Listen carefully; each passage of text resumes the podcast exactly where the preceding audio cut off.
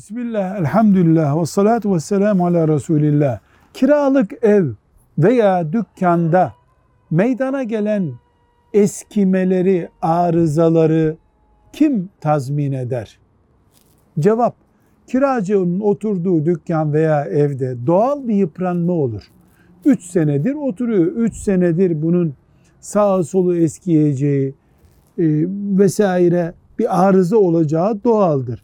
Bu eskime mal sahibine aittir.